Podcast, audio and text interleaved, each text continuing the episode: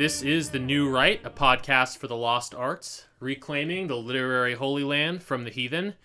I'm Matt Pegas, and, And this is Dan Balti. and uh, we're here today uh, with Matt Forney, uh, the editor in chief of Terror House.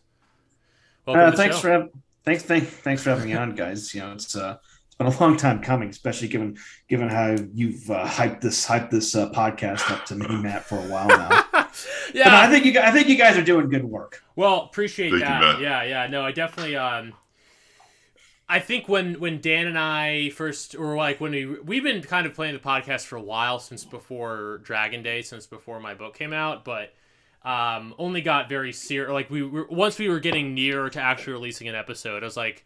It wasn't so much that I was trying to hype it. I mean, not that there's anything wrong with hyping it. Like, yeah, we do want to hype the podcast and make everyone listen. But, like, also, it was kind of just because I felt that our mission with the podcast, in terms of covering whatever you want to call it, uh, dissident literature, the literature of the faction of the truth, whatever, you know, frog Twitter literature, whatever you want to call it, our, our goal in covering that, I feel like, uh, I don't think it clashes with Terror House's goal at all. I think they're complementary because we're just a podcast and you're a publisher, you know, with a podcast. Nevertheless, the the goals are are similar. So I, I just was like, rather than having this be cut something that came out of nowhere, I wanted to be like let you know like we're we're we're we're getting in on this space too, so to speak. Um, They're But, uh, coming in and muscling into my territory. I exa- well, I hope that. I hope you don't feel that way, but uh, I'm kidding. I'm kidding. no, but uh, obviously Terror House and you, Matt, have you know done a lot for me in terms of publishing my book, uh, and so like definitely grateful to you and grateful to you for coming on. Um, you know, you're one obviously on our, our list of like top guests we wanted to get on right away. Yeah, you were right up there, so good to finally have you on. It's great. I'm looking. I'm looking forward to uh, looking forward to the discussion. Yeah. Um, Awesome. And I guess maybe the best place to start it. So, Matt, obviously, you're, again, editor in chief of Terror House. Mm, I'm guessing almost everyone listening to this knows about Terror House, but nevertheless, um, do you want to just go ahead, in case anyone isn't familiar, you want to just go ahead and give the rundown of, of what sort of Terror House is, when you started it, uh, and the, the mission statement? No problem. Uh, Terror House Press. Um, we formally started publishing books in 2019, but I launched uh, Terror House magazine in 2018. Um, I just describe it as outsider literature because there's a lot of labels going around like alt lit, transgressive lit, etc. And no, no disrespect to anyone who uses those labels, but I don't know. I, I'm not looking for a particular aesthetic. Basically, Terror House is a, a voice for writers who've been ignored by the mainstream. You know, writers whose works are too honest, too graphic, too out there to get a hearing in uh, in uh, mainstream culture, and and also for the writers who can't get a hearing among uh, you know I don't know what they're calling themselves these days, safer lit, woke lit, whatever. You know, as it turns Right. out, as it turns out, anything with alt in the title is just is destined to be a disaster. You know, alt lit. so uh, yeah, so we, we're we're not we're not fans of them either. But basically, you know, we're here to kind of how do I say this without sounding too pretentious? Kind of democratize the whole process of, Mhm. of publishing and get uh, you know new and exciting voices out there. Um, I kind of had the idea. Well, I've, I've always been always been I guess a literarily inclined person. You know, I read a lot when I was in high school. I majored I- I majored in uh, English at college. You know, and I've been blogging and writing in some form or another since uh, publicly since 2009. Uh, but my ambition wasn't to be a political pundit or a podcaster or a live streamer or whatever. Like I wanted to write novels. I wanted to write short stories. Um, in fact, I'm actually writing a, uh poetry collection Right. now. That's uh, that's good. That's uh, that's uh, that's slow going, but it will be out eventually. Uh, but with with Terror House specifically, I kind of got the idea around 2017. Um, if you remember uh, Fluland, which was a Right. very popular, uh, very popular uh, literary magazine that kind of they were hugely popular because they kind of brought all of these different strands together, kind of like the more apolitical literary types, frog Twitter types, you know, the you know the anons, etc. Like they all went into you know Fluland, and uh, and they published some really really great work. Um, a lot of uh, a lot of writers we know, like uh, you know Calvin Westra or uh, James Nulick, also published Yeah. with Fluland.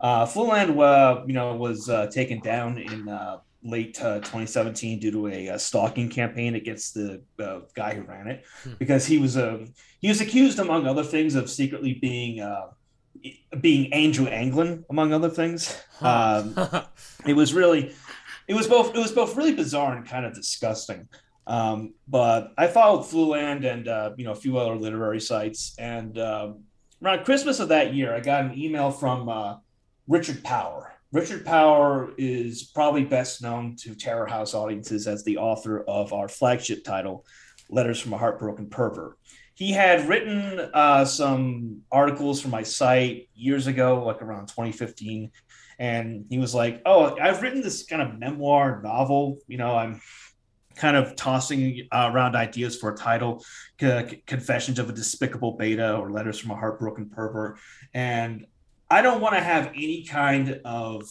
online profile. Would you be willing to publish it? I trust you because you know you're a smart guy. You know, you you you have good taste." you know you're a writer yourself you've published your own books so you would know how to market the book effectively so he sent me that email and it got me to thinking it's like why don't i start a publishing company and i'll make this the flagship title because it would be kind of a kind of a natural outgrowth of things i want to do and things i'm good at you know like i said you know i've always been more interested in the literature side of things you know i wanted to well, at that time, the whole idea of being like a pundit or an e celebrity, e celebrity was kind of dying. I mean, that year I had more or less, I had quasi retired from from online writing and stuff, and was uh, and had to work a real job for the first time in years, and um, Mhm. So there wasn't much a future of a future in that, but there was a future, you know, in terms of uh, accomplishment and art and uh, financially in terms of uh, publishing, uh, Mhm. literary publishing, and also um, I had self-published my own books over the past few years, so I knew the process of how to market. I knew the process of editing, etc. Um, so I wrote back to him and was like, "Hey, yeah, um, how would you like to be the flagship title of of new, a new publishing company?" And the name Terror House comes from the fact that I lived in Budapest, Hungary at the time, and um, I was kind of I was thinking along the lines of eh, there's, the name should probably be something Hungarian. I don't know why, just to pay homage to this to this vomit-filled city that I live in. and uh, I was walking around, and I was walking past uh, the Terror Haza, which is a major uh, landmark in downtown Hungary. It's um, it, was famously used as the headquarters of the fascist Arrow Cross Party during uh, before and during World War II, and then after World War II, it became the headquarters of the AVH, the Hungarian Communist Secret Police. Now it's a museum. But it was like Terror House, uh, House of Terror, Terror House. It's it's a, a nice homage to Hungary. It's catchy. It gets in people's minds. You know, Terror House. It just rolls right off the tongue. So that was where that was where the name came from. And since then, you know, we've been we've been publishing daily over at Terror House Magazine, and we've been putting out one to two books a month at Terror House Press. It's been working out. It's it's been working out far better than even I thought it would. Yeah, no, I mean, I've heard uh, Delicious Tacos say this about you and about Terror House, and I obviously agree that, I mean, by all accounts, it seems like it was a kind of brilliant business move to go go from, you know, you're talking about the, the, the you know, the last sort of ember dying embers of the of the dissident right or alt right as it was called back then uh, in like 2017 2018 that as you said the kind of being a pundit thing was going down. It was kind of sort of black pilled time, so to speak, a bit, but it was there was still this energy, there's a certain creative energy, and what Terror House does is it kind of channels uh, creative energy from sort of online, as you said, sort of outsider type creatives. So it's like I think you got into something at a really good time. But from the sound of the story, uh, not that there's anything wrong with being calculated, but it doesn't necessarily sound like you were exactly like calculated. Like this is what's got to happen now. I'm gonna like make money. Uh, it's more like it was kind of like a, a happy string of uh, uh, coincidences and happy string of events that that that led you to where you are now. Um, Yeah, I mean, it wasn't. You know, I, I, I'm not a very. I mean, I want to sound. I'm not a very profit motivated person. I mean, Yeah. House could probably make me a lot more money if I was. Um, my criteria when I sign books and publish works is: is it good? Is it interesting? It doesn't even necessarily have to be something I'd be interested in personally, because running House has really expanded my my uh, what I like and what I can I can get into. You know, there's there's a there's a perspective this is something I had experience with. I, you know, I worked for websites such as Return of Kings and Right On and Taki's Magazine, mhm. and uh, you know, I've also been in an editorial position in various websites in the past. You know, like for example, uh, for a while, Return of Kings had a video game offshoot website called Reaction that I was the editor of. Hmm. So I had a, I had a bit of experience in this department. When you're in an editorial position as opposed to the position of being a, a reader, you kind of have to broaden your perspective, as it were. Like say, for example, before I I started Terror House, I really didn't read poetry at all. I didn't care for it. I I didn't have anything against it. It's just not something that I specifically went and sought out. And now I read, and now I'm running my own poetry, Yeah. you know, Yeah. volume. You know, and this comes after um, close to four years now, just reading a lot of poetry intensely, not just the stuff both published on Terror House, but on other websites like Expat and Misery Tourism, etc. Uh, but you know, uh, I, it's a combination of hard work, uh, not just on my part, but also the people who've worked with us over the years. You know, uh, if you're familiar with Glon, he's kind of a well-known figure in the uh, in the literary, I guess, uh, di- dissident right sphere. He's like at the Venn, the center of the Venn diagram about that. He was a major asset in the beginning because he was able to solicit uh, contributions from a lot of cool people. Um, we obviously have Matt Lawrence, who's our, our fantastic art director. He makes all those books look really, really fantastic. And he does the internal layouts as well. You know, we've got great people like uh, Danny, who's our uh, translator and uh, the magazine editor. Calvin Westra was uh, part of the Mhm. site when we got started. You know, we've got uh, my my podcast co-host Brian Proctor. So like a ton, and of course the writers themselves, because the writers, you know, we wouldn't be anything without the writers. But you know, I, I don't view Terror House as an ideological project. Right. I'm not trying to push like a like a, a particular viewpoint. I'm I'm just absolutely tired of people who think like that. To be honest, um, I'm just I, I, I would just simplify like this. I just want to read good shit. You know, the Yeah. government, the corporations have taken everything else from me. I just want to be able to read entertaining shit. Mhm. You know, and I want to be able to help writers who write that entertaining shit get noticed. You know, that's that's. I don't think I'm asking for a whole lot here. Yeah.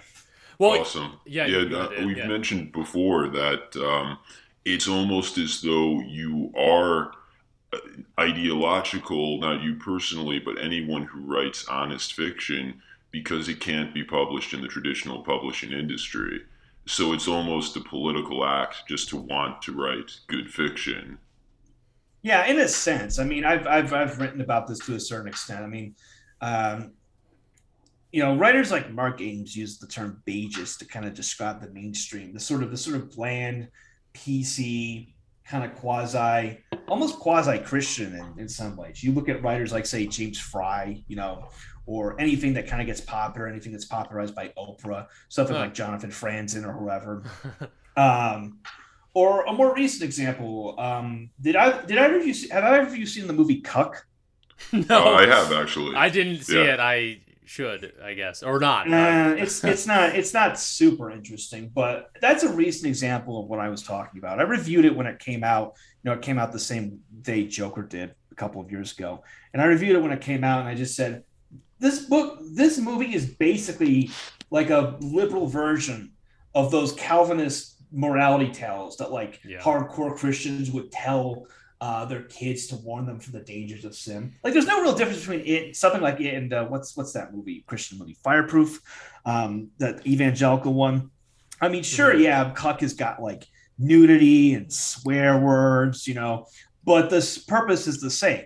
It's about propagandizing. It's about warning someone, people about the dangers of sin. The sin in this case is, I guess, being a straight white male. I mean, there are a ton of other problems with that movie, but that's like the underlying thing. There's no humor in it. There's no, there's no. It's it's just it's just bathos, ridiculous bathos, and it's funny, but it doesn't intend to be funny. It's Yeah. funny in like a you know a Tommy Wiseau kind of way funny. Gotcha. Um, True. and that's something I just can't stand, whether it comes from the left or the right. You know, when you're when you're at when you're obviously people are going to infuse their perspective into their writing. It's not possible to be like some kind of detached drone, but you shouldn't be trying to you shouldn't be didactic. That's the word. I hate didacticism. Yeah. It makes for bad writing. You should be strive to be entertaining. You should be strive to have something to say. Uh, you should not be trying to lecture your. You should not be trying to lecture the audience, and that's basically what the the mainstream does. That's what Beigism is. It's it's it's it's Flannery O'Connor's Church of Christ about Christ, and that's part of what why me and many other people just find it disgusting, and why sites like Terror House are able to thrive in this environment. No, that makes a, a lot of sense. I think that's where we talk about Terror House's mission and the mission of uh, of New Right of our podcast. I think that's that's basically the overlap. We're not political. We're not politically motivated per se, um, but we're trying to make literature that cuts through, or you know, we're trying to, in our case, trying to promote literature that cuts through and cuts around all of that uh, bullshit. Um, so I see us literature as, that's able to be honest. Exactly. Able to speak about things honestly without kowtowing to a political agenda. And um, it just so happens that it, it has to be outsider literature today that, that does that, in my opinion. Yeah, yeah. The, the notion of, of honesty and even like what BAP sometimes calls what uh, you know, the, the, if you want to call it the dissident writer frog Twitter, but uh, fa- I've heard this term "faction of truth" get kicked around, which seems a little bit over, like a little cocky, like you're so sure you're on the side of truth. But when it comes to like recognizing basic realities and not again as, as matt was saying always being didactic and peddling a certain ideology and a certain like moral a sort of morality tale uh, then the notion of a, a faction of the tr- a faction of truth i think makes more sense because it's it's not even so much about a positive set of beliefs it's about simply not buying into i guess the mainstream narrative The word I like to use in this in this situation is uh, verisimilitude, or ethos is another good word. Just the kind of truth that sort of cuts past, you know, surface the surface. Um, verisimilitude is just a quality that can't be faked, and this is especially appropriate since you know you said you wanted to talk about the Manosphere to uh, literature pipeline. right This was something that um, was very important back during the Manosphere days when you had all these guys who were anonymous, but they were writing about their experiences with women, etc. right You could tell, you know, if you had a good bullshit detector, you could tell who was being honest and who was full of shit, basically. Now, a- an intelligent person, a, a con man, a narcissist can fool someone to a certain extent over a period of time, but it's impossible to keep that up over time. Little details start, you know, cropping up. You know, the mask eventually slips. Um, it's the writing that had it's the writers that had that verisimilitude, the quality you can't fake. You have to you have to earn it. You have to have it. You can't pretend to have it uh, on online or in the real world. Um, Mhm. and that's the approach I take when that's the approach I've always taken as a reader. That's the approach I've always taken uh, in my capacity as a publisher. You know, my my one of my favorite writers of all time is Louis Ferdinand uh, Celine. Um, you know, pretty much all the literature I like that came after Celine was influenced him influenced by him in some fashion. You know, Houellebecq, uh, Mhm. Henry uh, Henry Miller, uh, Charles Bukowski, Allen Ginsberg, uh, Jack Kerouac.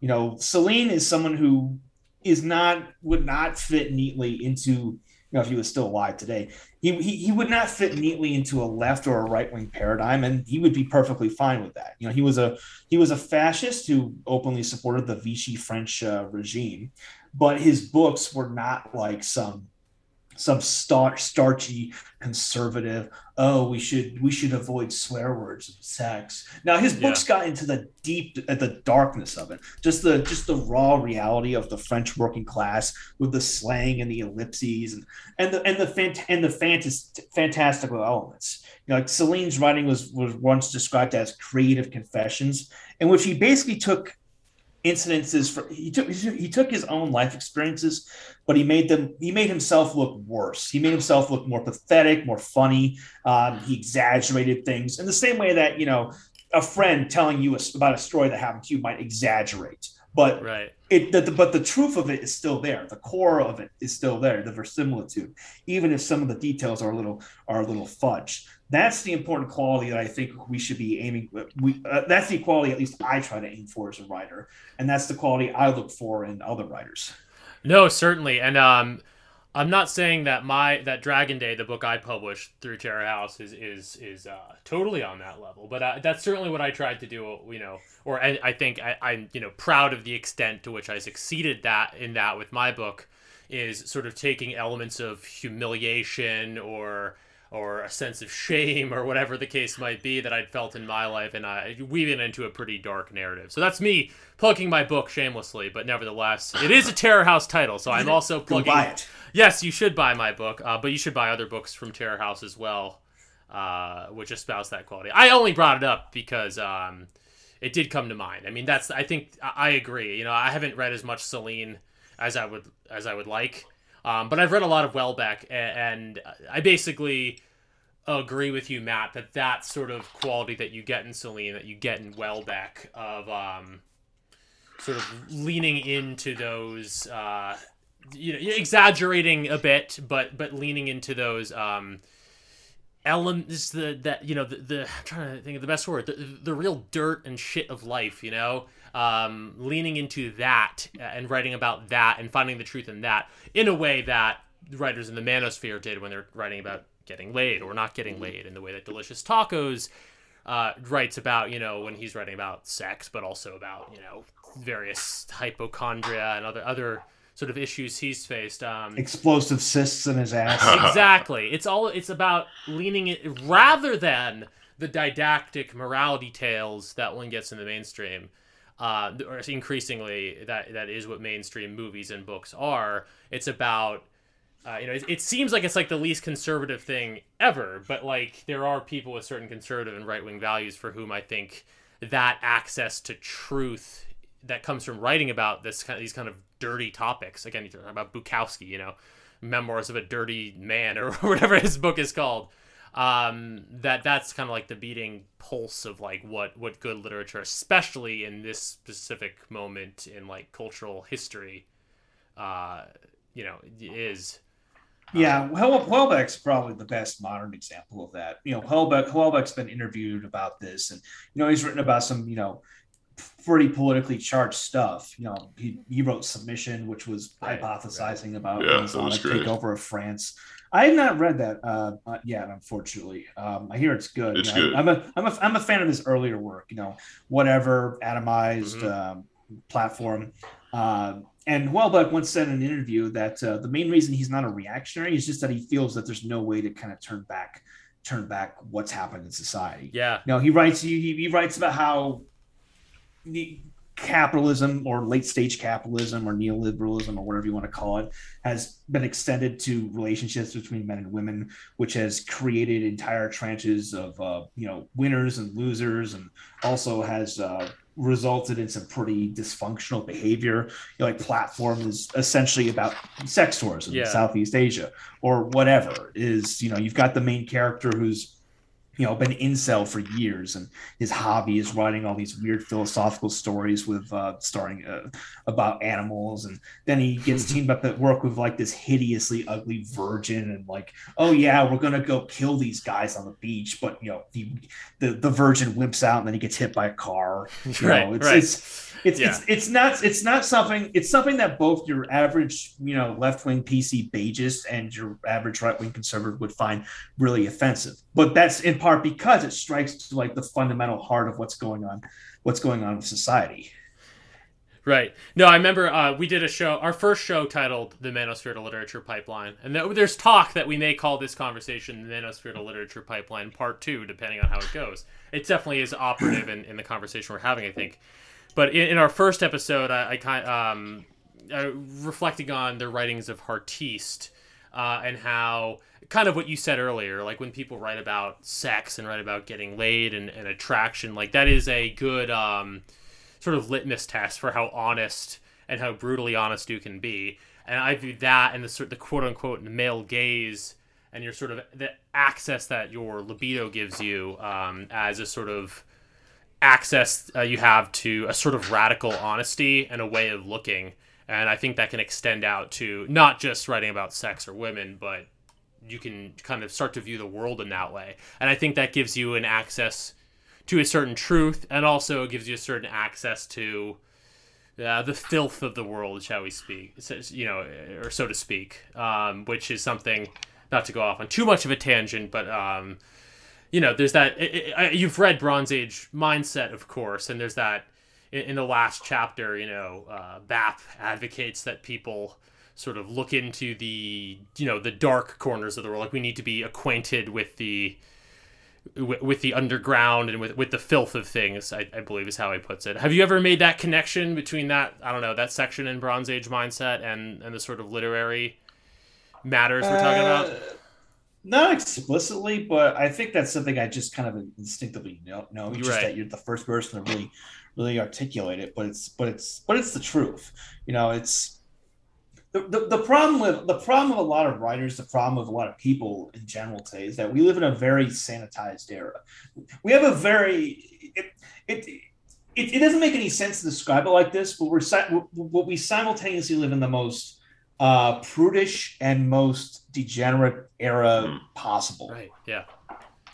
in the sense that uh, you know you've got you know you've got uh, critical race theory you've got drag queens reading stories to kids you've got ethical slut them you've got every other woman's got an O- OnlyFans account Mhm. yeah everything's governed by by rules people get prissy and uptight over certain types of words don't misgender me this or that um, you know it's it, it- you know you can't you know even even with all this you know this filth going on on on the internet you know you it's the internet is far more censored than it was 10 or 20 years ago. You know like something like goatse would be completely unconceivable today. Um how you know you've got uh, so many anons on twitter you know who just get regularly banned for no reason.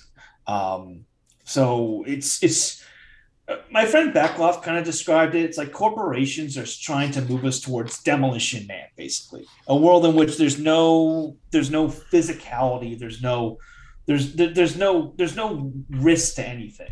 It's like oh, sex only occurs through VR headsets. Everyone eats Taco Bell, and if you swear, you get you get immediately get fined for disturbing the peace. That's the kind of world we're heading we're heading towards. But it's not, you know, this was something that was uh, you know it, it was claimed from like the 80s and 90s that like Christian conservatives would lead us to that kind of world.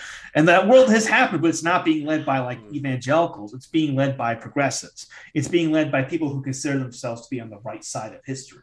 Know, it's like nobody cares about Christian conservatives anymore. They're a completely ignored force, but uh, you can get in absolute uh, trouble for not mouthing the the the PC the PC orthodoxies, which uh, which change on a day to day basis. You know, it's a it's a it's a it's an it's a never ending holiness spiral. But there's no guts. There's no reality to it. There's no there, there's no life. There's no vitality. Mhm. You know, that's something that that's something that Bronze Age pervert has kind of kind of railed against. And to kind of go back to uh, you know Heartiste or Roissy, as he used to be known in the good old days, um, his writing and the the writing of a lot of the you know the manosphere greats had that vitality. It was not, and, and it wasn't even necessarily guys like uh, like the whole manosphere thing. Yeah, it got associated with the the pickup culture, and yeah, there was a lot of talk about picking up women, how to pick up women, etc.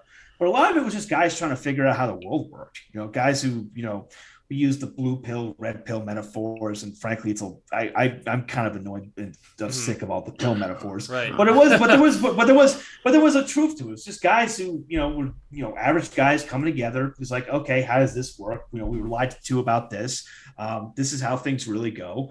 Um, you start out with uh, you, you start on that process with women. You know, you we all got told by our boomer parents that like you know yeah you know just just be nice to a girl just you know just you know etc which is you know the dating equivalent of like yeah of being told that get a job by just walk in and hand in your resume or some, Yeah. or some nonsense like that Um, and it had no applicability to our lives at all. It's like being nice to a girl and just showing up would not have gotten you late. It won't get you late today. It certainly wouldn't have gotten you late back in 2006. Um, so you figure out what's going on there, and then you start thinking about other things, you know, which I won't get into on this show. On this uh, right now. Anyway. No, what certainly, Do you think yeah. about the, the manosphere um, and uh, that type of writing? What do you think it is about that that translates so well to um, writing in general? And you know, obviously, tacos emerged from the manosphere. What uh, what current do you think uh, he was tapping into? Well, I had an I, I had an English teacher um, back in high school who described it like this: It's like all literature, all writing, all art comes down to one of two themes: sex and death. Human beings are obsessed with sex. You know, you and Gus up with marriage, having kids, whatever. But it all comes down to sex. If you want, if you just reduce it down to its core components, and then there's death, mortality, the fear of dying, the fear of the afterlife. You know, if you're a Christian, the fear of, of punishment and uh, in hell. You know, if you want to go back to Augustine's Confessions or something like that. Um, and the manosphere was, you know, it was sex. That was that was the angle that the manosphere was going into. That was some, that was the angle that someone like uh, Heartiste was going into. You know, writing about, uh, you know. I, this requires a bit more elaboration, just because uh, Heartiste, uh, his writing arc career went through several stages. Um, I 2007, 2008 when he was going by the name and DC. And he mainly just kind of wrote about, uh, you know, uh, uh, he, wrote about his experiences meeting women. You know, he did give advice, and it was, uh, you know, and it was and it was actionable advice. But I lured into it because, um, and this this is another funny, uh, funny wrap around to the Manosphere Literature pipeline.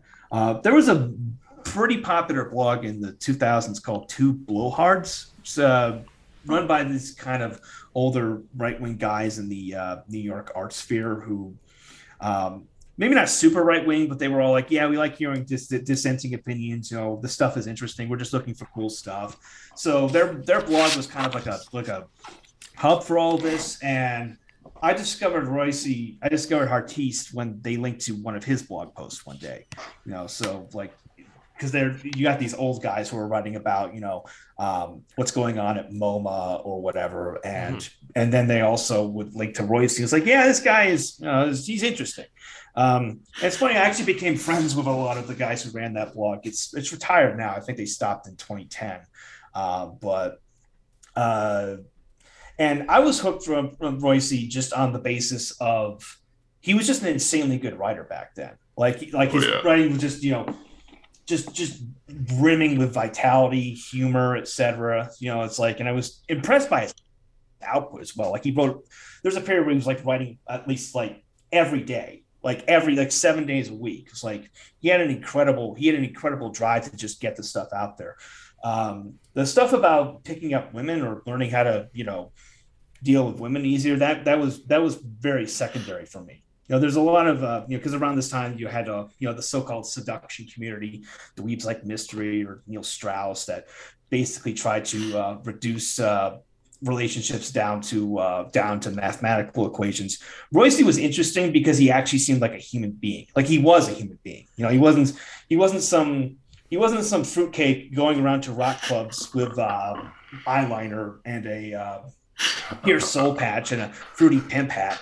He seemed like someone who maybe maybe maybe you wouldn't necessarily maybe you wouldn't necessarily want to be his friend, but he was like an interesting figure. Yeah. Like Houellebecq Yeah. is not you probably wouldn't want to hang out with Houellebecq. He's probably not a fun person to be to be around, but he's an interesting person and he's a smart guy and he's a good writer.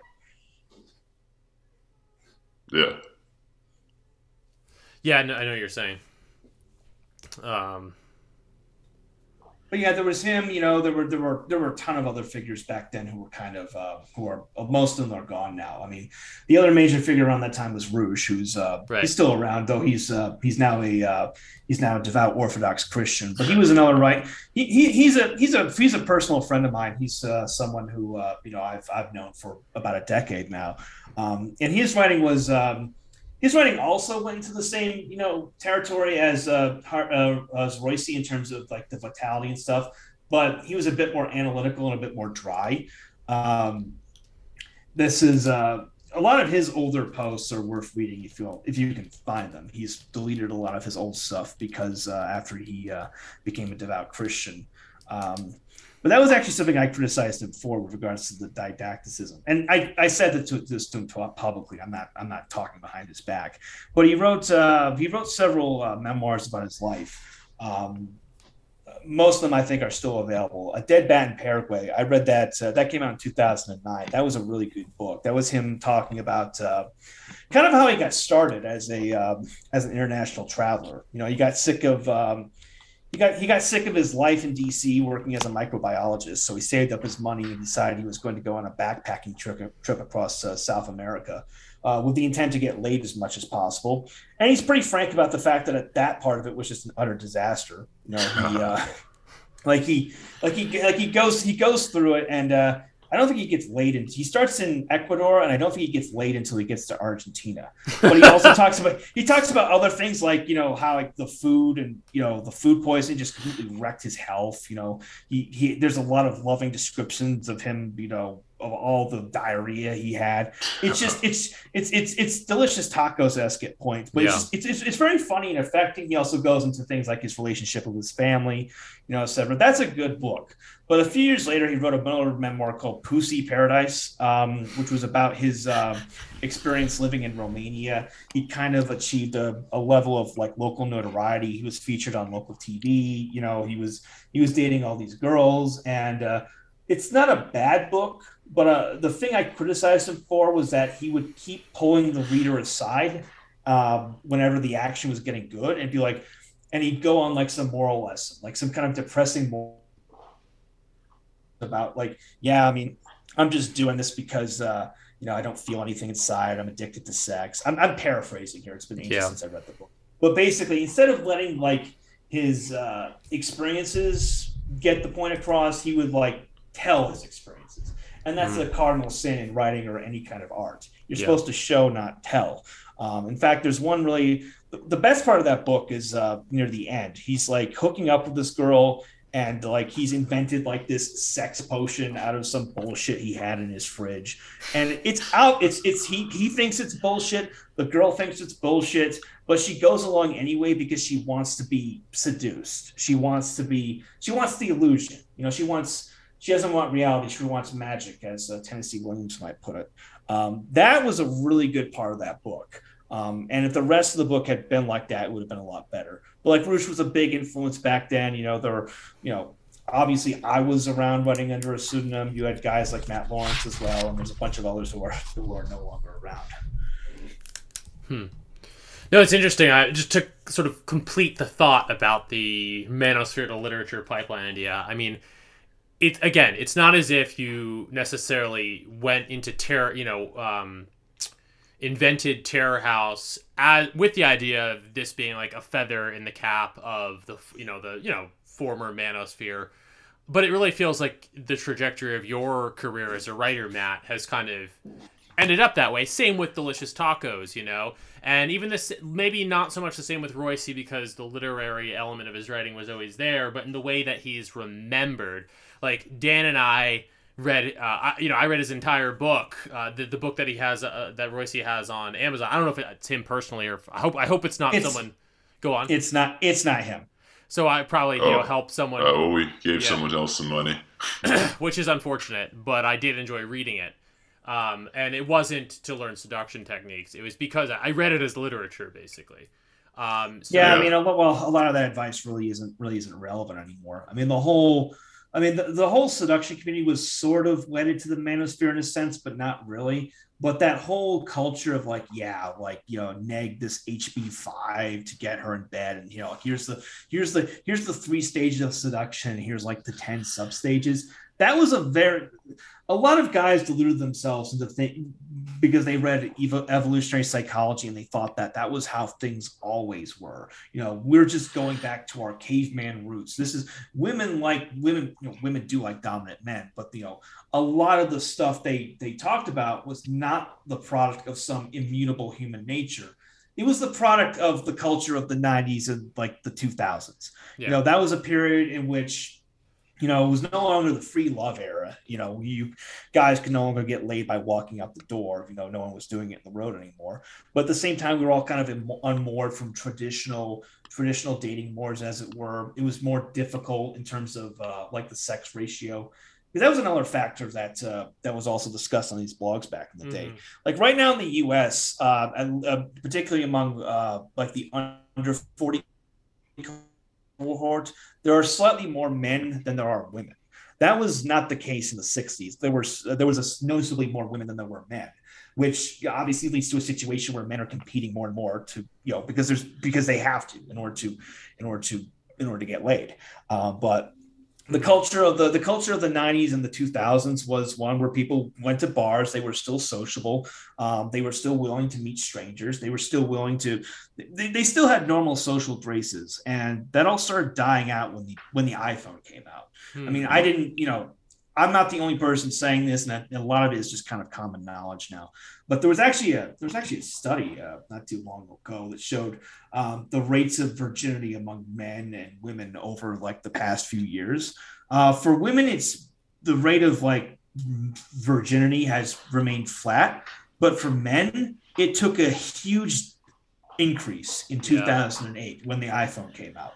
And what happened there is just that people became became uh, a lot more antisocial. You know, I think this is a dynamic I described. This is something that guys have noticed, uh, increasingly noticed in the late 2000s. Um, before the iPhone, you make plans with your friends. Like you say, oh, we're going to meet at 7 p.m. at X bar, you know, and if you can't make it, whatever, but like we're going to be there. And that's it. It's like you have to make plans in advance. And, you know, people were a lot more open then because you were going to the bar or wherever to, to socialize. But what happened after the iPhone is like you'd have people go to the bar, they'd like text all their friends excitedly, like, yeah, come over here. Then like 10 people would show up and they just talk to each other, or they'd just be playing on their phones and they wouldn't want to talk to anybody else. And this just compounded until that whole culture just kind of fell away because it's it's completely how do Yeah. how do Zoomers have sex? Oh, I mean, they the, don't. the short I was I was about to make that joke, but yeah, basically Tinder, you know, OnlyFans, like the whole seduction community culture, PUA culture is just completely dead now. Which is funny because people always accuse me of being claimed to be a PUA, which I've never claimed to be. I mean, I'm just a guy who I'm just a guy who wrote about stuff that I found interesting. Gotcha. But you know, that's that's that's life. Yeah, so you would, uh, well, first of all, I think that's a, a worthwhile tangent because, uh, you know, Dan and I, on our literature to Manosphere Pipeline episode, we were going to talk about, we talked, we touched, right, didn't we, Dan? Like, we touched a little bit on the way that technology and dating apps have sort of made a lot of, even someone as, frankly, brilliant as Heartiste, even his advice is now a little dated because the culture has right. changed so much. But what we what you talked about there, Matt, is uh is pretty relevant. And Not even just the dating apps, but even just the, the iPhone and the total sucking of any sense of serendipity out of life. You know what I mean? How how can you be a seducer uh, within that? Yeah. Um, but so that's a worthwhile tangent. Uh, but also another thing to kind of unpack from what you said that you would differentiate uh, the manosphere proper from the sort of PUA community. I mean, as would I, but you you you know more about it than me. You would say the manosphere was kind of a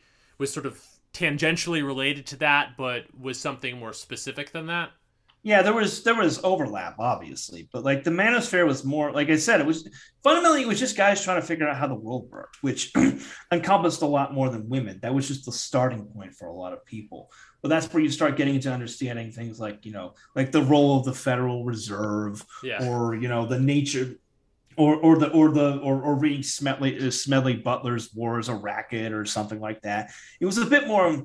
I I, I don't know if I would necessarily describe it as political because most, pretty much all the guys I knew back then didn't vote, but it was about kind of try- trying to understand the greater the greater dynamics of why society was the way it was Right. and how to best navigate it. Whereas the seduction community was very narrow, narrowly focused. Oh, you can't get chicks. Here's how you get chicks. End of story.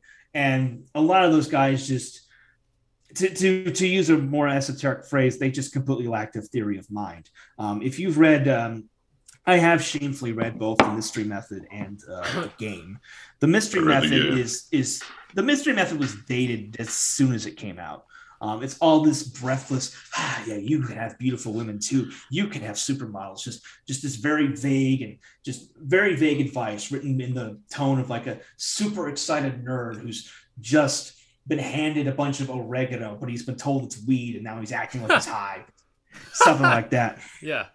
Whereas the game, the game by Neil Strauss is a bit more interesting. It's a memoir of his time in the seduction community, but uh, he basically kind of well, his his motivation is base was was the same as most guys. Like he was he couldn't figure out how to get laid. You know, he was coming off of a bad relationship, and he gets involved with these guys, and he kind of just goes through the sheer amounts of social dysfunction, the of sheer amounts of dysfunction these guys exhibited. You know, he he moved in with a bunch of his PUA buddies in a in a, uh, a mansion in Los Angeles, and they called it Project Hollywood, and they're all having these weird drama fallouts, and um, you know, dudes are threatening to kill themselves, and it's like it's not it's not a favorable portrayal of of these people at all. It's like you you read the game, and um, and your conclusion is like, I don't want to be like these people at all. They're fucked up. Um, and Strauss is Strauss is not someone I would uh, consider a 100% reliable narrator because he's always got to. He himself has got a bit of that didacticism going on. It's just, it's just this kind of squeaky uh, attempt to remove himself. He, he, he's trying to do like he's trying to plunge himself into like the the uh, the currents of like a weird subculture, but at the same time he's trying to wash his hands of it. You know, he's like, oh yeah, I was involved with these guys, but He's I'm a- not like them. I'm better than them. He, he's a journalist. You know what I mean? Yeah, Like, yeah, he's a journalist. That's a good way to describe it. Yeah, and the and the novel and the novel ends with a you know the story ends with a fairy tale ending where he he marries one of uh, Courtney Love's backup singers, uh, who divorced him two years later. That that part didn't make it into the book. Um, but he takes that he took that approach with multiple subcultures. I also read his book Emergency, which came out in 2009, I believe. And again, it's the same deal. Like he suddenly wakes up and he's having panic attacks about the end of civilization, and then he becomes obsessed with uh, survivalism and prepping and getting us multiple citizenships and buying gold. But at the end, he you know kind of realizes ah the world isn't going to end, and he just washes his hands of all these weirdos who he was pretending to befriend for the course of over the course of six months. Um, but to kind of circle back, um, yeah, the manosphere, the manosphere was obviously influenced by that, but the manosphere was was was, more normal dudes. You know, I I I mean I, I gave Roosh as a sort of a an example of someone who was also very big in the manosphere at that time. Uh, Roosh was more of a uh, I guess Roosh would go towards more towards at that time was more towards the PUA end of the spectrum, but he never called himself a PUA. He's just like I'm a player. Like that was in part his appeal to a lot of people is that he went for starters he went into like more analytical detail. Like he wrote Bang, which was his uh, his uh, Bible on picking up women, and he went through every detail right down to how you should behave when you're getting the girl's clothes off in bed. Which is you know it seems weird, but it, it is a it, it's more useful on a level than the uh, than the mystery method. And he doesn't, and, he, and he's not a weirdo. Like he's a normal dude. Like he just you know uses normal terminology. Um, and his motivation was just that, like, yeah, I was having trouble getting laid, and I just went and you know, I just went and drilled the books and figured it out. Um, but eventually, a lot of it. Um, a lot of the a lot what residual PUA influence was in the manosphere kind of filtered out over time just because um, because of the social changes that you and I both mentioned, Matt, Mhm. but also just because people just kind of got bored of it. You know, it's like I've talked about this with Matt Lawrence and others. It's like you know, once you've gotten to a certain certain level with women in terms of like a certain level of sexual experiences, you just kind of you just kind of stop caring. You know, it's like uh, Roosh. He wrote he wrote Game, which was like his final book on like meeting women. That was back in 2018, and he said in the beginning that like, yeah, I've slept with tons of women over the course of my life, but I can even remember the faces of more than like six of them because it's just like it's it's just sex. It's boring. You know, a girl's not going to stick out in your mind unless you actually loved her or she was completely insane or both.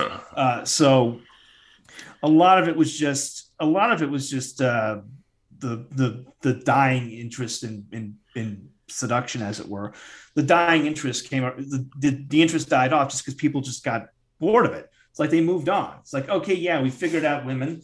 Um, you know, I'm getting, I'm getting, uh, I'm getting laid as much as I want to, or a lot of these guys actually got married, um, and uh, have kids now. And it's like, okay, what else can I do with my time? Oh, let's go read up on the money power. Oh, let's go, Yeah. let's go, let's let's let's let's let's go, let's go look at some ancient anthropology books, uh, stuff like that. You know, it's like people have real interests beyond. Uh, beyond just uh, trying to optimize their negs so that they can get increase the percentage of going home with some slut 0.1 percent. right but there is but there even within within the the higher iq so to speak and the more uh, sort of soci there, there are sociological insights to some of that stuff and i guess that some for some people maybe it kind of grew out of that initial sexual motivation for you know learning how the world works learning how women really are that can grow that's we talked about the whole idea of the pipeline that can grow into different realms of interest whether it's very political or whether it uh, you know is you know reading Celine and you know starting a small publishing house. Yeah, I mean, this is something that uh, Delicious Tacos, he doesn't talk about this explicitly, but it's a pretty obvious theme if you've read The Pussy. Like he starts out just a lot of the a lot of the stories of him hooking up with girls are at the beginning of the book. I know, and it's just like all this crazy stuff, you know, that he goes into. One one of my favorite stories is the one where he's talking about, yeah, you know, Mike, he's he's talking, he's he's hypothetically talking to his neighbors, like, yeah, I wanted to jerk off to your tits, but you wouldn't, sh- but you wouldn't leave your house, so I had no choice but to go down to the bad part of L.A. and buy some heroin off of a off of a off of a crack dealer, and then smoke the heroin. And he just narrates this deadpan like it's Yeah. completely normal. Yeah, I can't masturbate. I'm going to I'm going to go shoot some smack. Um, but over the course of the book, like the tales of him hooking up with women, women just kind of drop off. And even near the end, like there's the one where he's like, he's the there's the there's the section of the book where he's like, yeah, if you want to get good with women, just you know, music, money, or murder. Those are the only things they Right. understand. You know, women think I'm human trash because I pay taxes and vote. Right, right. Yeah, I remember that that insight of his. Uh, and by the way, we're trying to get tacos on the show. So if tacos, if you're listening, come on. But I remember that insight. It Come might have on been the on- show. It might have been a tweet. It might have been in a book. It might have been both, where he talks about how we're just like, and this this strikes. This is maybe a good example of something where it's downstream from what would be a sort of PUA insight, but it's also like this profound Houellebecqian insight into the way that women are slash the way that society works. And uh, I just remember it was uh, you know they're they're they they they want the extremes. Either you got to be like on the street like some insane heroin using guy like that that can be attractive to women, or you got to be like really really filthy rich, but like just yeah tax paying middle class guy with a nine to five, nine to six, nine to seven these days. Uh, forget about it. Uh, yeah, or, it's, that- or it's or, or it's like you know Bronze Age perverts quip. Like in ten years, uh, women aren't going to be able to get off unless they're being trampled by horses. yeah no there, there's there's there are insights to that that go beyond um, you know how do i seduce women they, there are insights for seduction within insights like that but it's all it goes beyond it taps into something you know kind of dark about you know the way that certainly the way that women are but also the way that society works and i think that's that's where the pipeline element comes in you can follow these uh, trails of thought down down uh, or sort of rabbit holes uh, and develop a uh, a a much more a much a much more truthful and honest way of looking at the world. Oh yeah, I mean, particularly now, given everything that's happened in the uh, past couple of years. Mm. I mean, God knows. I mean, God knows how how how how people are going to interact normally. How there's going to be any kind of rela- normative relationship between men and women now. Um, when you have a good section of the population terrified to leave the house without a piece of cloth strapped to their face, or you know. Rolling lockdowns or whatnot, everything being pushed online, remote work, you know. I mean, looking at it from my own perspective, I mean, I've kind of, I've kind of, I've kind of had it with women, to be honest. I mean, that was another current in the manosphere. If you hold the men going their own way, or has it eventually degraded into MGTOW? A lot of guys who just kind of swore off women, um, and um, there was a lot of, there was a lot of, there were a lot of flame wars about that back in the old days. You know, it's like, oh, you big MGTOWs are pussies. You know, you're just virgins. You can't get laid.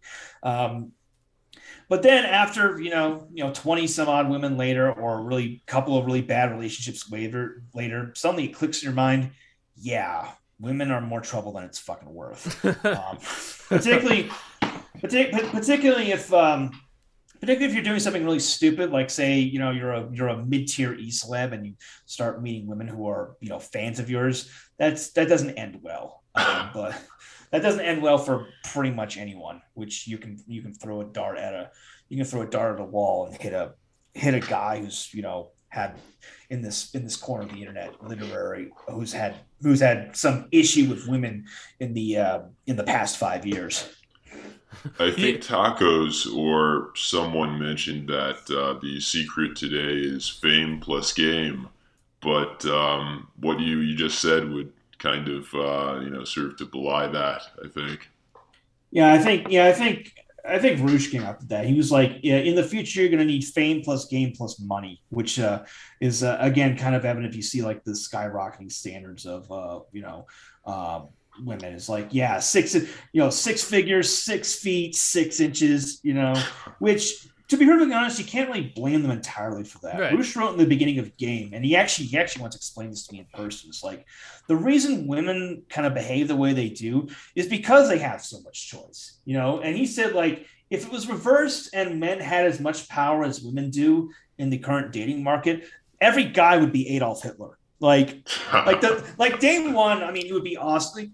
Day one, imagine like you have all these women throwing themselves at you, beautiful, ugly, old, young, etc. You know, just just imagine like every, either you guys, you post something on Twitter or Instagram, and you've got like ten women within like twenty minutes or even sooner than that, being like, "Oh, you're so handsome, you're so beautiful, or you're you're you're so cool. I I want to meet you, whatever." hmm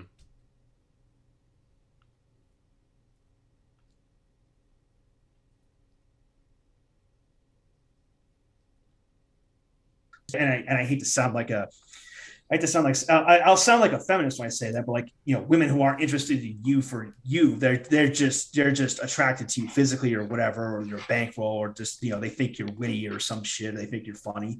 Eventually, you start rejecting them based on based on absolutely ridiculous and arbitrary criteria. It's like the whole it's like the whole meme ages ago of like you know her kneecaps are too sharp, two out of ten guys would become like that. Yeah. They would. Um, if you've got like supermodel quality women throwing themselves at you day after day, yeah, you're going to start to reject them because oh, you've got you've got a mole on your neck. Nah, uh, no, you're you're a little too tall. You're like a half inch too tall. Oh no, I don't like your fake nails. Oh no, I don't like your platinum blonde hair. No, oh, I see you have got a little gray hair, uh, even though you're only 25. Um, no, you're out.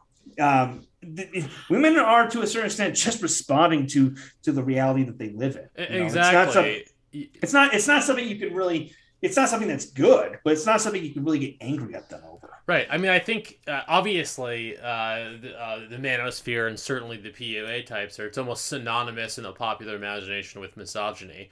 And is there some misogyny that emanates from those corners of the internet?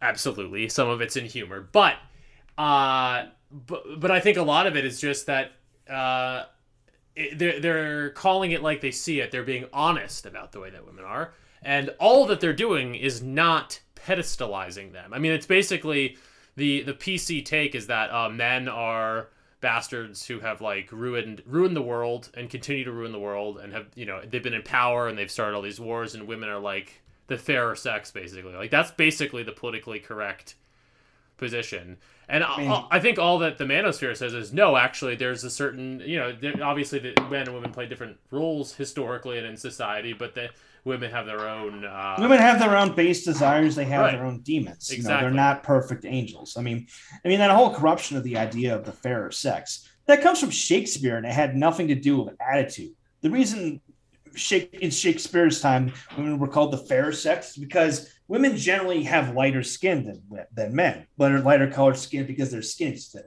Which is obvious if you look, you know, mhm. th- that holds across like races. Like you know, black Yeah. women typically have lighter skin than black men. It's not a it's it's not a personality thing. It's not like a racial thing. It's just a reality of, of biology. And somewhere Yeah. along the line, that got corrupted into uh, that's a whole like Victorian thing Mhm. about how women are like you know pure and innocent angels. You know that was a big motivation for that was a big motivation for women's suffrage uh, actually. You know the idea that if we got women voting then government and society would become more moral. You know because uh, you know this is not this is not often discussed but like first wave feminism was intimately tied up with prohibition. You know the idea that uh, you know, we, you know, women were just uh, they wanted to ban alcohol. The temp, the women's temperance union wanted to ban alcohol because all these men were loutish. They were just getting drunk and they weren't taking care of their families. Which was there was some of that obviously, but a lot of it was a, a lot of these kind of uh, kind of kind of uh, Puritans, Puritan type women who are just the same the same people we have running society now, basically. Uh, the, the same people who just want to sanitize everything. Uh, and that oh, they were doing of alcohol 100 years ago and they're doing it with sex now and everything else and language. People who just w- women who just are you know s- you know stick in the mud don't want to have any fun um, someone like i mean look at someone like uh, the famous uh, temperance crusader carrie fisher you know who went around smashing up bars with a hatchet. Just you know google a picture of her and you can see how much fun she was almost certainly she, she was no fun to be around just you can just tell looking No, at yeah, yeah, yeah, yeah. No, these these forces are still very active, certainly. Um, but yeah, like that key manosphere insight is just understanding that yes, women are as men un, understanding and accepting that women are as base as them. I mean, that's kind of the key insight. I mean, there's a, I mean, it's a, there's a whole lot of double thinking propaganda going around. Like they go like that. A lot of the, a lot of like the the, the, the feminist ad, and social justice agita against the manosphere kind of ramped up in like the mid 2010s, which was by the point by which the manosphere had pretty much died. But uh, you know, they'd go and say stuff like, "Oh, this is rapey," etc. All these feminists will complain about, "Oh, this is rapey, rape this, rape that," and then and then some lady will publish an article in BuzzFeed or whatever. I since I seduced my rapist, you know, stuff like that. That's it's Yeah. like, yeah, I'm not, I'm not taking, I'm not taking cues from you on anything. Hmm. For sure. Well, Dan, wanna? I remember you you had some questions about like uh, you were gonna ask Matt about like the the lay of the land for for lit. Yeah, Yeah. yeah. So, how do you see the uh, the future of outsider lit kind of unfolding? We we obviously have Terror House here producing, uh, publishing a lot of great novels and you know uh, short stories and what have you.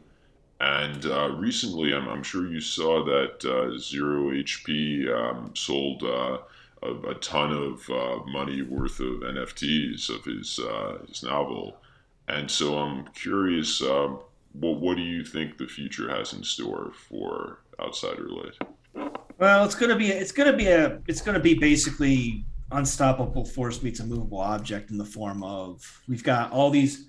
I mean, I don't want to say I don't want to say things are good now with all the censorship going on and the fact that uh, cancel culture exists and people are hypersensitive. But in terms of like artistic achievements and artistic accomplishment, right now what's going on now is better at any point than I've seen during my adult lifetime. Um, in terms of all the great writers and artists and musicians coming you know out there. You've got like on the music front you've got people like negative xp and uh, you know eggy Mhm. etc you know you've got uh, you've got great you've got the the number of great writers affiliated with terror house and other sites such as expat and misery is just too too many to list. Um, you've got uh, you've got new groups like the independent fiction alliance coming up just kind of ban- publishers and writers banding together to kind of promote each other and fight censorship. Um, the issue i see going forward is um, there's always going to be cancel culture obviously. There's always going to be ninnies who are not happy that uh, someone is uh, writing a uh, writing a short story that has uh, tits in it. Uh, but um, and there's always going to be corporate censorship with regards to uh, well amazon controlling what uh, can be published on their platform etc um, but I've seen I've seen a lot of great things. I mean, like Expat's been doing some great stuff with their with their poetry readings. You know, they've gotten they've gotten heavy hitters like you know Curtis Yarvin and uh, uh, Paul Town to show up. You know, Mhm. um, stuff like that. Um, I think I think in the I think in the near future we we really have the the chance to kind of start guiding the culture in uh, a way that wasn't possible ten years ago, just because um, we've we've kind of advanced into a period in society where nobody believes what's going on in the mass media, nobody believes what the government's saying, um, and people are just hungry for an alternative.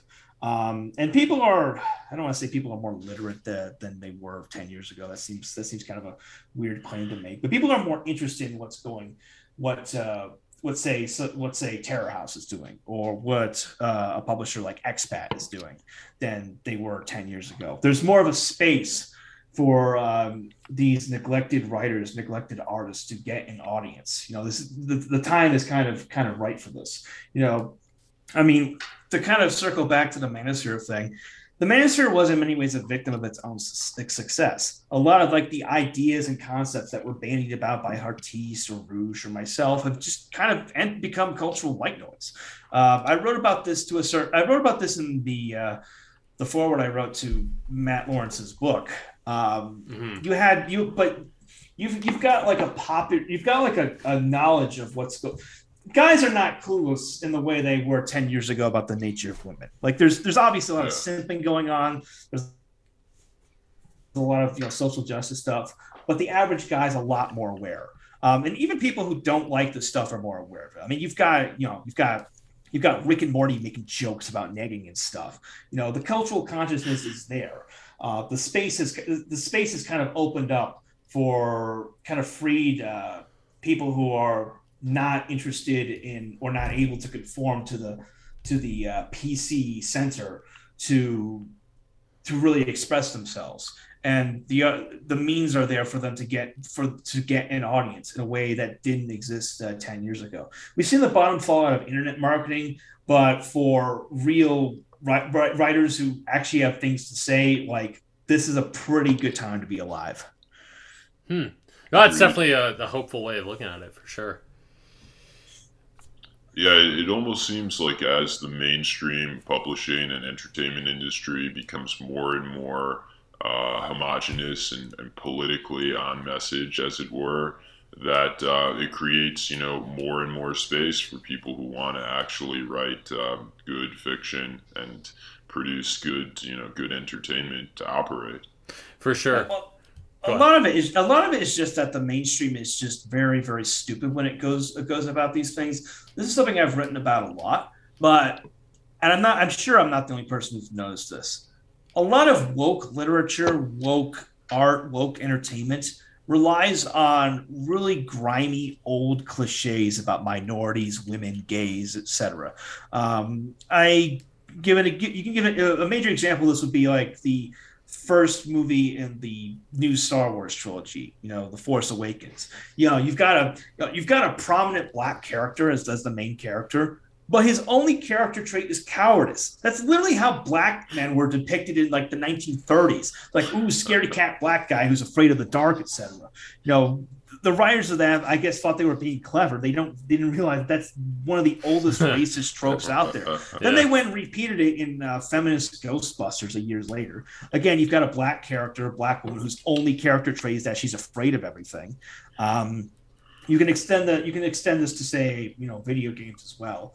Um, I don't know. I don't know if either of you are gamers, but uh, uh, you know, I was a big fan of like uh, the Mass Effect series um, in the late uh, late aughts, early 2010s. Uh, um, the third game in this trilogy is roundly mocked because uh, that was when they started putting in a whole bunch of social justice stuff. You know, like there's a there's something a gay character. You know, there's a there's like a Hispanic character and all this stuff. But the issue isn't that the character's gay. The issue isn't that the character is Hispanic. The issue is that they rely on really shop worn cliches. Like the Hispanic character in Mass Effect 3 is just this. He's voiced by Fred, Freddie Prinze Jr., because that's who I think of when I think Latino. I think Freddie Prinze Jr.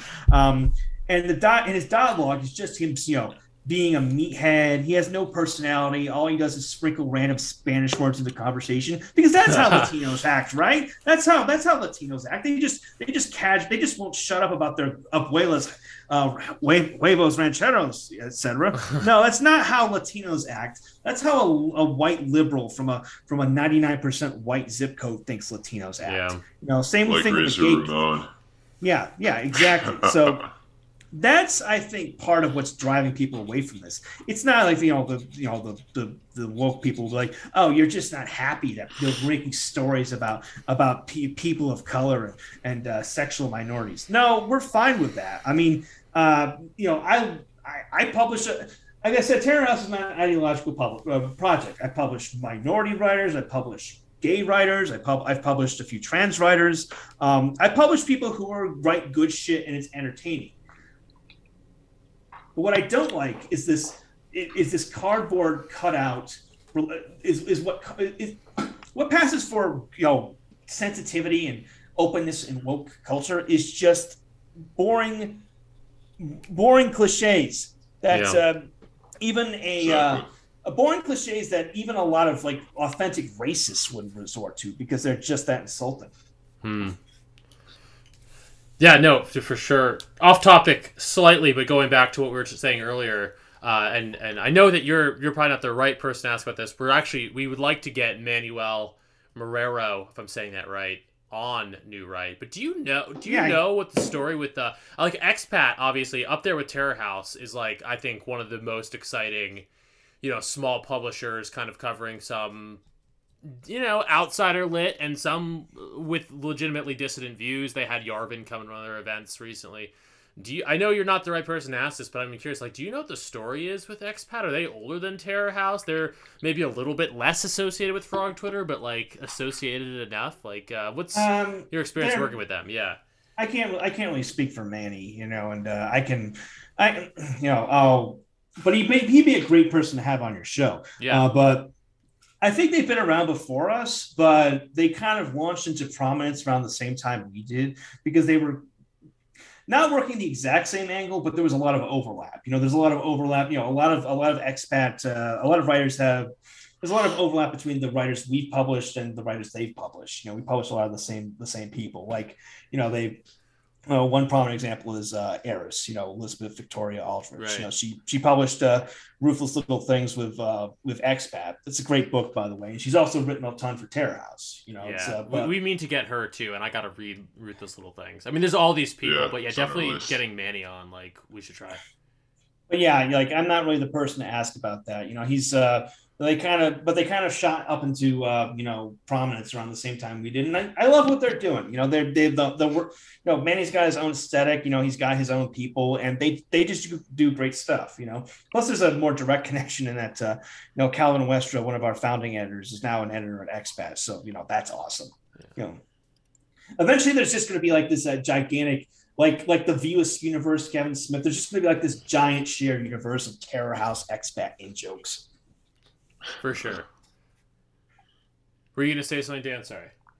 Uh, no. Um, uh, Okay, cool. So I thought you, but no, no, yeah, we definitely want to get um, Manny on at some point because yeah, I didn't mean to ask you about what Expat's like mission is. It just I knew about Terror House first, and I was like, oh, there's actually this other publisher who who crosses over a lot, and I don't know. It's um maybe it's just worth touching on again briefly. It's kind of an interesting scene. Like th- yeah, there's that dissident right crossover, but like there's a lot more to it too. James Nulick being a great example, and he he did a blurb for uh, Dragon Day like um you know someone who's not remotely right wing but he's just uh, nine banded books is another i'm sure i don't need to tell you matt about nine banded books They- they're a little bit of an older example of a publisher fluland as you said um, feral house who i'm actually interested if, if you've been keeping up with how, how kind of cucked and woke feral house has gotten but What? what?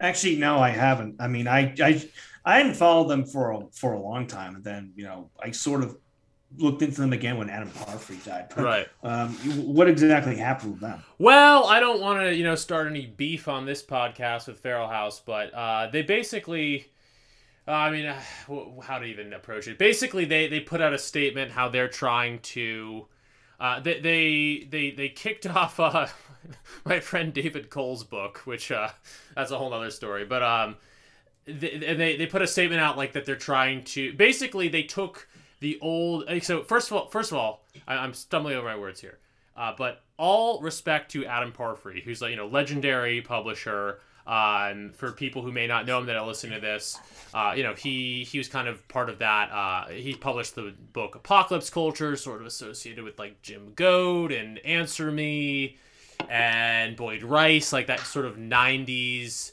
um transgress yeah you talk about like transgressive lit like that was it at the time where it sort of might have explored dissident even dissident right ideas but it was kind of in this this artsy thing uh so so adam parfrey i'm not doing justice with my description here. Anyone who's not familiar with his work should definitely look him up. But he's the founder of this publisher called feral house.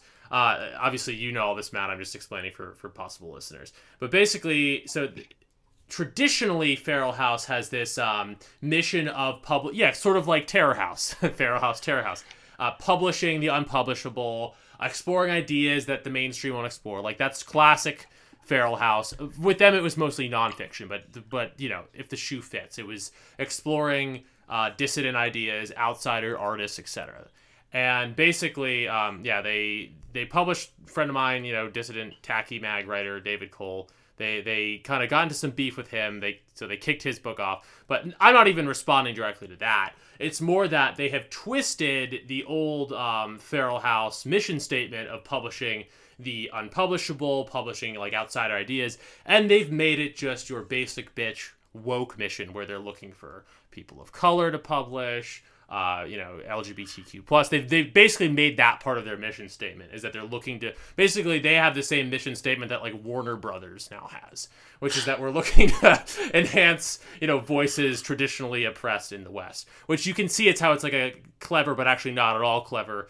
uh, flipping and twisting of the old feral, very good Feral House mission. So that was a tangent, I mean- but that's what that's where Feral House is. I mean, that's that's that's a that's a bit disappointing, but I'm not too surprised. I mean, one one publisher I haven't mentioned, but probably should have, that was also an influence on me starting Terror House was uh, Tyrant Books. Oh, uh, sure. Giancarlo DiTrapano. He put out. He was a major influence on. Uh, uh, on uh, mid 2010s publishing culture, he put out so many great books like uh, Marie Calloway's uh, "What Purpose Did I Serve in Your Life?" You know, Scott McClanahan, the Sarah book, Clancy Martin's "Bad Sex." You know, David Shapiro's uh, "Supremacist." And the reason I have to say was is because um, Giancarlo tragically died earlier this year, um, and since then, Tyrant Books. I mean, I'm not I'm not throwing any shade here, like like you know, like you said, Matt, with Feral House, but Tyrant Books is effectively done, um, just because. One of my friends described it like this: literary publishers, literary magazines are not something that can just be sold or flipped, etc. They're like they're like they're like manic pixie dream girls. They're just something you quirky little things that you love for some inexplicable reason. And a publisher, publishers of these these small types, you know, Feral House, Terror House, Expat, uh, Tyrant, um, basically are extensions of the people who founded them and run them. You know, like Manny Marrero is Expat Press. You know, Giancarlo was Tyrant. Adam Parfrey was Feral House. I'm Terror House. You know, and Mhm. um, you know 40 50 years down the line when i pass away you know and terror house is still around you know it's not going to be the same after i'm gone. If i if i sold it today to someone else it would not be the same. You know someone even if it was someone who was like a close friend and was like you know aligned with me in terms of of what we liked it would just not be the same. Um so i mean ultimately i think that's a you know with feral house and tyrant you know the loss of their founders just kind of just kind of fundamentally changes the whole thing because there's just so much of an imprint of them on what the publisher does. You know, like my, I ultimately, I, I ultimately curate everything that you know appears on Terror House. You know, I have Danny helping me with magazine submissions, but with regards to like the short stories and poems we publish, the books we pu- publish, that's all me. It's either stuff that you know I ha- I like everything obviously, but um, it's stuff that I think would be interesting to a wider audience or stuff that just simply deserves to be out there. You know, there's I I I, I don't I don't um I don't have the ability to determine in advance which books are going to be successful unless I don't know someone on the level of BAP or Curtis Yarvin comes to me. It's like, yeah, I know your book will sell thousands of copies, but uh, but I sign books based on the basis of this book is good. It deserves to be out there. Even if it's something that would only appeal to a small audience, it's a book that deserves to exist. Hmm. That's something that uh, Chip Smith said years ago when um, he talked about his motivation for starting Nine Banded Books. And it's something I kind of keep to heart. You know, it's like the, the stuff we put out at Terror House, it may not always be the most, you know, broad in scope, you know, the most appealing to a wide audience, but stuff that I feel deserves to exist. It deserves to be read. It's something that deserves to be out there. Right. No, and well, speaking as a writer and speaking as a writer who was published by you, it's like, yeah, you there's something to getting it out there to a publisher, even a small publisher. It doesn't even matter necessarily how much you sell. Uh, there's a certain legitimacy to kind of getting the you know the branded, um, you know, publisher sticker on the back of your book. That that is um very validating. You know, as a writer in a, in a way that like you know obviously you want to sell as much as you can but just knowing that it's not just something you put out there you know all by yourself but rather that you're kind of part of a broader community of writers the social dimension of art i've talked about Yeah, you you you you've been vetted basically. Someone else um, decided to take a chance on your work, which is which is uh, you know extremely invalidating. You know, which is why you know publishers, small publishers, and literary magazines still exist and are thriving in our current environment. Even though theoretically, yeah, you can start a blog or you can start a, I guess, I guess Substack is all the rage now. Mhm. I'm never subscribed to anyone's Substack, by the way, but uh, um, but yeah, you can start a blog. Yeah, you can have a Twitter account. Yeah, you can publish all this stuff through T- KDP. But uh, there's you're never going to get the same level of, validation that you will from having a publisher say your work is good and then put the resources forth to get it out there into the world. Uh, you know, it's it, it, it's kind of like um, a, a good analogy would be like. Uh, you know, there there have been some there have been some I guess libertarian types. You know, if you're familiar with Aaron Clarey, he's a, Yeah. another manosphere figure. You know, he's a friend of mine. I'm not I'm not throwing shade on him, but he's all like when it comes to publishing and stuff. Why don't you just do it on your own? Publish your own books. You know, you don't have to go through gatekeepers anymore. And it's like, yeah, gatekeepers. A lot of gatekeepers are bad, but the problem is self-publishing is always going to have a certain stigma to it. It's like you're, you're never going to. I mean, I mean, there are, and I'm not saying all self-published writers are bad. I mean, we've praised a whole ton of self-published writers here: Rouge, Delicious Tacos, Bronze Age Pervert. But there's always going to be a, a just a niggling thing in the back of like, oh, you're not really a good writer. You're just doing this for vanity purposes. And publishers serve an important role in in curating this content, getting it out there, and also just taking the load off the writer. Because a lot of writers they don't want to, you know, like hustle with like a million tweets a day and writing two blog posts a day and building up a brand like they're like some like like like, like their breakfast cereal or something. A lot of people just want to write, and that's and that's where also where publishers come in. You know, like as a publisher, as the guy, as the editor of Terror House, I'm the one who does all that stuff for you. I'm the one who gets your book out there. I'm the one who raises awareness of it. You know, me Right. and Matt Lawrence are the the people who make it professional. You know, we edit out your typos. Uh, we you know he he does a really nice professional layout you know he does the cover art um, you know which is stuff that um, you'd either have to do on your own if you self-published or you'd have to outsource it and depending on the quality like look, if you wanted to self-publish at the same level of quality that terror house puts in, into uh, our books you'd have to spend upwards of two thousand, three thousand dollars. You know, so we take that we take that off of you. Um, you know, obviously it's not a it's it's it's, it's obviously we're not doing it one hundred percent out of the kindness of your heart. We're hoping to make a profit off of your book, but it's a mutually beneficial relationship where we put we help you get your work. We, we make something, you make something, everyone comes away happy. Right. Well, let me give my testimonial then. I mean, look, I, I obviously, again, I'm just going to keep repeating it ad infinitum, I guess. I obviously published a book with Terror House, and it was it was a great process. I, you know, I sent my submission in. You know, you guys took care of everything. But contrast that, I'm I'm helping my friend Robert Stark put his uh, sequel. He, he, he wrote he published a book that a lot of people on our corner of the internet are familiar with called Journey to Vapor Island in 2017. Good book, um, somewhat notorious, but people basically dug the book and he's he's putting out a sequel now and you know he's got a decent following on his own, so he's not necessarily looking to go for. He's basically going to self-publish. I'm trying to help him with this. I cannot figure out the formatting thing for the life of me. Like I'm, I'm trying to learn because for my own purposes, you know, if I'm ever like helping, you know, a publisher or helping someone, like it's something I want to know how to do. But my gosh, is it hard? So that's just my testimonial having. Oh Christ, yeah. yeah. I mean, I yeah. I tried to.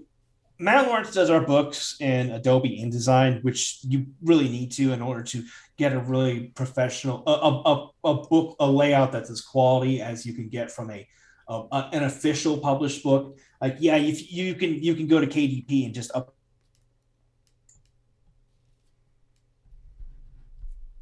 He tried to teach me to, to learn it one day, and well, first off, the program my computer's so old that uh, InDesign just runs like like uh, like molasses uphill in January in Alaska.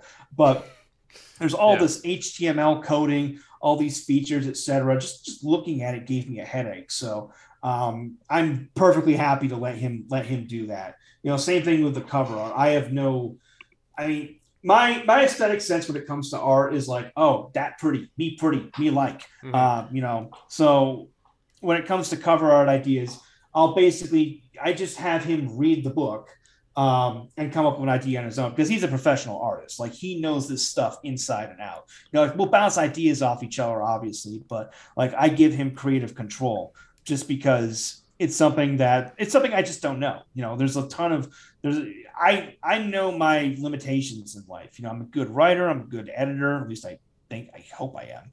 Um, that sounds really narcissistic when I say it, you know. No, no, I know yeah. my I know my strengths in life. I am not an artist. I am not a graphic designer. I wouldn't if you had me put together a book cover, I wouldn't know the first place to start. So when it comes to things I don't know how to do, I get experts, I get people I can trust, people who put out quality work, and I just let them do it uh, with uh, you know just enough oversight to yeah here's what I need you to do. Go do it. Um, and you know Matt Lawrence and I can do that just because we've been friends for over a decade. We've worked together tons of times so even before Terror House. So like we just know each other's pro- working processes inside and out. Mhm. If you can get if you can establish that kind of working relationship with someone you're you're going to go real far Yeah. No, that that makes a lot of sense. Um, as we, I guess, move towards the end of the conversation, um, is there anything upcoming that you have, Matt, or uh, yeah, you personally, or but you know through Terror House as well that you yeah you want to promote? I mean, I have been working on a poetry volume on and off for like the past year. Um, I was hoping I'm like 99% of the way done with the first draft.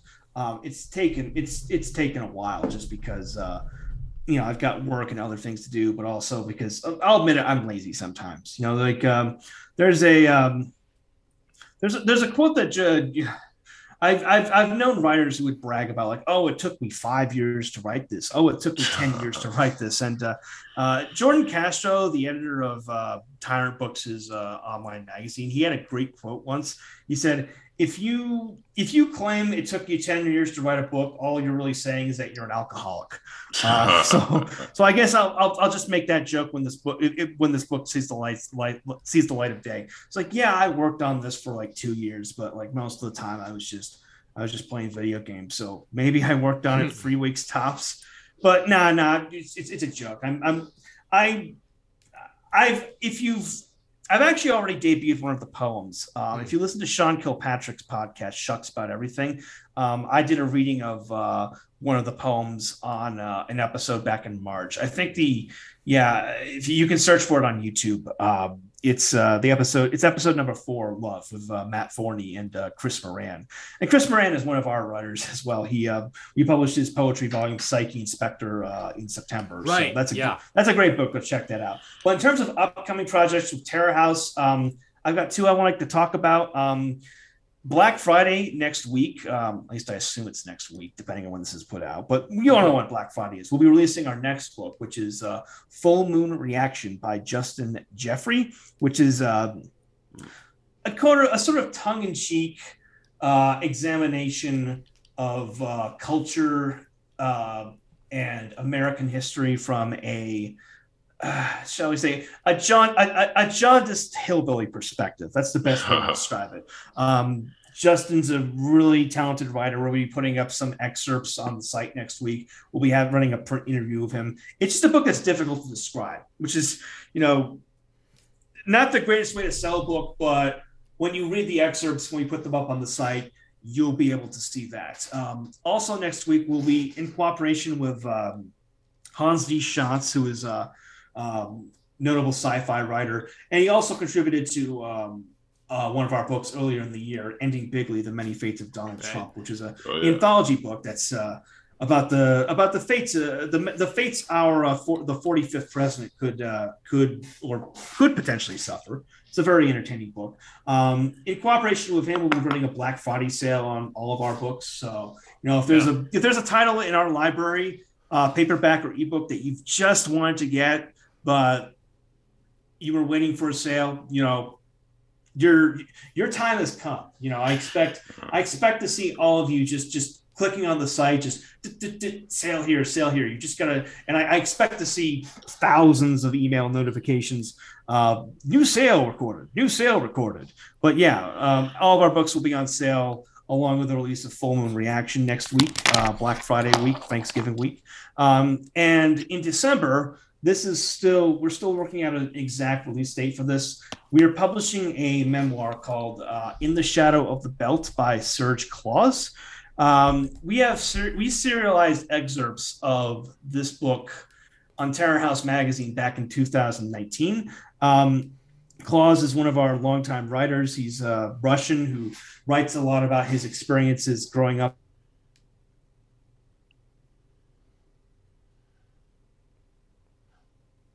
contemporary Russia and Ukraine. You know, he's really, really interesting guy. You know, um, I I've always had an interest in that kind of uh, in that kind of literature. I mean, I grew up reading The Exile. You know, Mark Ames, John Dolan, Oh, yeah. uh, uh, Edward Limonov, who's fantastic. Um, Serge Claus's work is very much in that vein. In the Shadow of the Bell is his memoir of growing up in the this uh, Soviet era Ukraine in the 1970s, and basically all this hijinks he he got up to uh, got up to. Like he, I mean, I don't want to judge Serge, but he seems to have run when he was a kid. He seems to have run into people having sex in the woods an awful lot. and there's another chapter, and I'm not spoiling it because we've published these excerpts on the site. There's one chapter where he starts a pirate radio station in his parents' house, and the uh, uh, the NKVD show up to investigate. Um, just really crazy stuff like that. He's just a really good writer. Um, this book has been a long time coming, just because um, it was difficult getting a uh, reliable translator to because uh, Claus has pretty good English, but I wanted the the published book to have like just it had to be immaculate because there's a lot of uh, you know his his English is uh, pretty good, but it's not the best. Um, I'd like to thank Dayany for that. She's she's uh, in the process of translating the book um, and making it as good as it can be. So we're hoping to have that out by Christmas. Um, in the Shadow of the Belt by Serge Claus, and we've got a ton of other great books coming up in 2022. Um, you can go to the Terror House Press website and see our tentative schedule. And it's always very tentative. We're kind of Terror House, for better or for worse, is very fly by the seat of our pants kind of kind of deal. It's like usually our time lead time from um, getting a finished manuscript to publishing a book um, is usually less than a month. Like there's actually been there's actually uh, one book I forget the name. Which one was it? Oh, it was Spectres of Saturn. We turned that book around in four days, um, and it turned out pretty well. I, I, I might add. So that's one that's one thing I you know I, I I'm really I'm really happy uh, we can do. Um, thanks to Matt Lawrence, we can just turn around books really really Mm. rapidly. Yeah, no, it's excellent. Well, when uh, it come this Black Friday sale, I will certainly be promoting my book. Um, also, feels like a reasonable time to add this. Like, uh, I don't, I don't think a lot of my followers necessarily follow me like only as a writer. I'm also doing this podcast, but I, I, I will just throw it out there to put it into the world. I have, I know, uh, for a while after finishing Dragon Day, I'd sort of. Uh, not taking a break from writing, but I've been writing different sorts of things. But uh, I do kind of, I am starting to put the pieces together of kind of what I want. Like, not even necessarily my next novel. Maybe it'll be a short story. Maybe I'll publish with Terror House. But um, I, I would just kind of throw that out there so people can hold me accountable because it's something I, you know, I want to keep writing, keep writing in this scene. Like, hopefully, 2022, you'll be seeing some new stuff from me. It'll be Um, on his. It'll be on his OnlyFans. It'll be on my, exactly, yeah. and uh, you know, Dan, obviously, uh, I'll give you a chance to plug your book as usual. I mean, you're Definitely. Yeah. So uh, I, I am going to join you with writing my second novel in the new year. My first novel, Nutcracker, I uh, am shopping around for a publisher, but um, yeah, I'm uh, you know pretty happy with uh, the way it turned out, and uh, I'm jumping into the next one. I have a few good ideas, and um, we're psyched.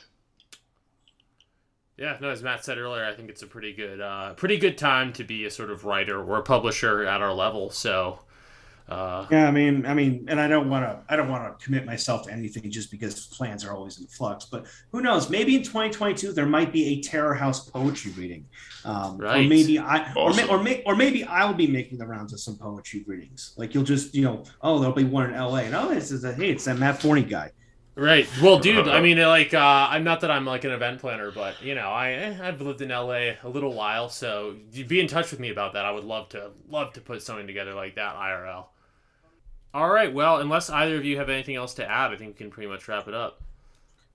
Uh, yeah, that's. Uh, I don't have anything else to add. But for those of you, the, the people who don't know where you can check out Terror House, it's terrorhousepress.com for our books. Um, go to Terror House Magazine, ter- terrorhousemag.com. Uh, that's our literary magazine. We publish at least one new thing every day, usually two. We usually have a short story in the morning, and then in the afternoon we'll run some poems, something shorter, something breezier. You know, it's it's timed and scheduled that you can read it at work. You can read it on the uh, you can read it on the bus, on your phone. Um, you know, it's stuff that maybe you wouldn't want your mother your mother to be looking over your shoulder, but like we don't post any nudie images or anything like that.